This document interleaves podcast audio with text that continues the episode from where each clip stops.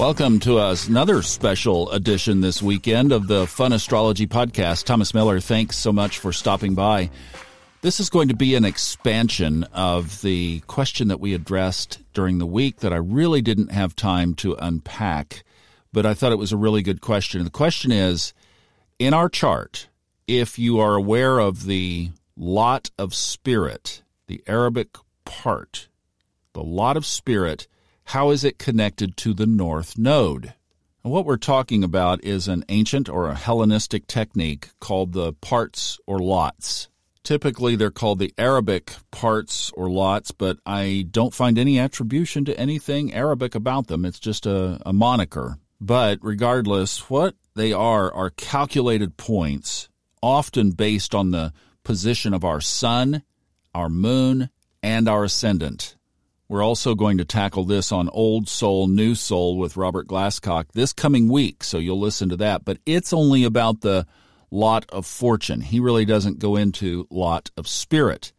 But it's interesting because just as this question came in, our reader, Laura Taft, who of course we have the special bonus episode yesterday on secondary progressions, told me that she had the privilege of stumbling onto basically a reading with one of the premier astrologers in the world, Robert Hand. If you have studied astrology or especially ancient astrology, or if you've been on astro.com and you've gone to the interactive natal chart, that's where I learned astrology the very beginning. Robert Hand wrote some of those interpretations. Now he is Dr. Robert Hand. He has a PhD, an earned PhD and the reason he got the PhD was to be able to read and interpret the Greek and Latin and Arabic texts of astrology that are still left and still available and accessible to interpret. You know, I've just developed a tremendous respect for these people that have decades of astrological experience, and when you have this level of application, it's something to definitely note. Now, this is not, I, to my knowledge, anything that Robert has published, but it is something that he mentioned to Laura when they had their reading. And it was kind of cool because she said, Look, I don't really want you to read my chart. I want to pick your brain, which I think was just brilliant. But she said uh, that what he was advocating is that life comes in three phases. The first phase is primarily governed by the lot of fortune. That's what Robert Glasscock is going to talk about next week. Then the second phase, and these are sequential, is the ascendant. That, of course, is the point in time on the day of our birth that the sun broke up over the horizon. It's sunrise. That's our ascendant, where we begin to shine. And then he says that the third phase of life, and this is what I think ties into the North Node, is the lot of spirit. Now, what I didn't go into this week were the calculations of how these are done. And to really understand lot of spirit, you need to first understand lot of fortune. And I know this is going to get in the woods and the weeds, but let's go there and then we'll come through. Hit 2x play if you want to go through this quickly and don't want mind exercise at the moment. But now, to calculate the lot or the part of fortune, you have to determine is the chart first a daytime chart or a nighttime chart? How do you tell the difference? It's very simple. If your sun is above the points of the ascendant and the descendant, I mean one minute above the ascendant is a daytime chart. If you are born below the descendant or the ascendant, even by one minute, that's a nighttime chart. So for the part of fortune, now I'm talking fortune, not spirit. Fortune for daytime charts, you take the moon's degree minus the sun's degree, and then you add that to the ascendant. So it would be moon minus sun and then added to ascendant. And this is all on the 360 degree basis of the full circle. For nighttime charts, it reverses. So it's the sun minus the moon added to the ascendant. Now, this is where I know it gets complicated, and you're probably sitting there trying to figure it out in your mind. If you go to astro.com, there's an article by Robert Hand. It's called The Lot or Part of Fortune by Robert Hand. It was written in 1996. He goes through the calculation with examples. So let me refer you to that because you're taking the 360 degree degrees for the sun and the moon, not, you know, that I'm 20 degrees in a particular sign. You have to convert that to the whole wheel. But here is why we had to understand how those are calculated. Because for lot of spirit, it's reversed. So for a daytime chart, it's the sun minus the moon added to the ascendant. And for a nighttime chart, it's the moon minus the sun added to the ascendant. So it basically just takes the lot of fortune calculations based on daytime or nighttime and flips them. So you can already see that there's this aura of maturity around the lot of spirit. It's that we've worked through those initial calculations of life and we've been able to kind of flip our destiny, if you will. And I'm going to throw in one other thing here about calculating and positioning these in your chart. Because this is an ancient technique, and somebody like Chris Brennan would absolutely wholeheartedly agree with me here. Keep ancient techniques within the realm of how they were created. That this would have been originated under a whole sign predominant system.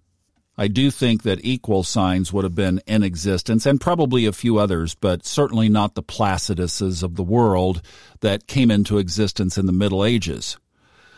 In my own life, in my own chart, this has predominance when I read it in the whole sign house calculation. So what I would suggest is that you use both. If you like Placidus, look at this at Pla- in Placidus. If the position of your ascendant causes this to sh- causes the part of fortune and spirit to shift into different houses, then look at them both and see if they both fit or if one fits better than the other. Now, Robert Glasscock is going to have a lot to say about the lot of fortune, so I'll leave that to the Old Soul, New Soul podcast that will come out this week probably will be Friday, I'm guessing, but just keep watching it. We're still working out kind of release dates and that kind of thing. But I think what we're going to do is new episodes on Tuesdays and Fridays of Old Soul, New Soul.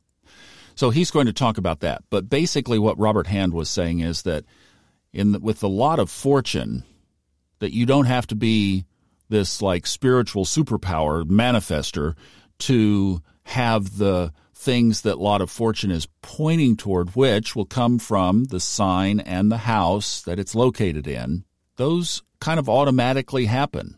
He calls it your personal genius. And this is our first phase, which is the earlier part of our lives. And what's really cool about talking about this today, on the heels of what Laura talked about yesterday, are these secondary progressed moon phases connected to this timeline of our life. So I could definitely see how you could take your part of fortune placement, sign and house, tie it to the progressed moon phases, and you could kind of see where you're going to, as he says, just naturally stumble into things automatically, and especially in those earlier or mid years. Then, according to this model, we move more toward an area dominated by our ascendant, which in astrology, kind of cookbook 101 astrology, is that that is us in the world. So we finally claim our place in the world and then move into this phase of the lot of spirit, which is after we have really grown into our consciousness. So we've worked through some of those earlier th- stage setting places the lot of fortune setting us on our path, areas that we are supposed to grow and develop. Then we accomplish that. We stand up into the world and we have done our work and done it well. Then we move into those areas that are more signified by the house and sign and aspects related to our lot of spirit. And by the way, this is not some decades long process. This is three phases that can happen for some very early or others like me, take a while. Robert Hand told Laura that Yogananda, for example, was already in the lot of spirit phase as a teenager. So we're thinking here areas of spiritual and soul development, not years. And that also directly ties in my book to the north node of the moon. As we grow toward those areas that we brought with us to resolve, and as we find and discover those. Maybe that's part of the lot of Fortune's work is discovering those areas that we came to transform. I feel that that happened to me very clearly. It's a personal thing, so I don't really tell this story, but it did happen early, something that happened in my teenage years, part of Fortune, that I had to resolve karmically.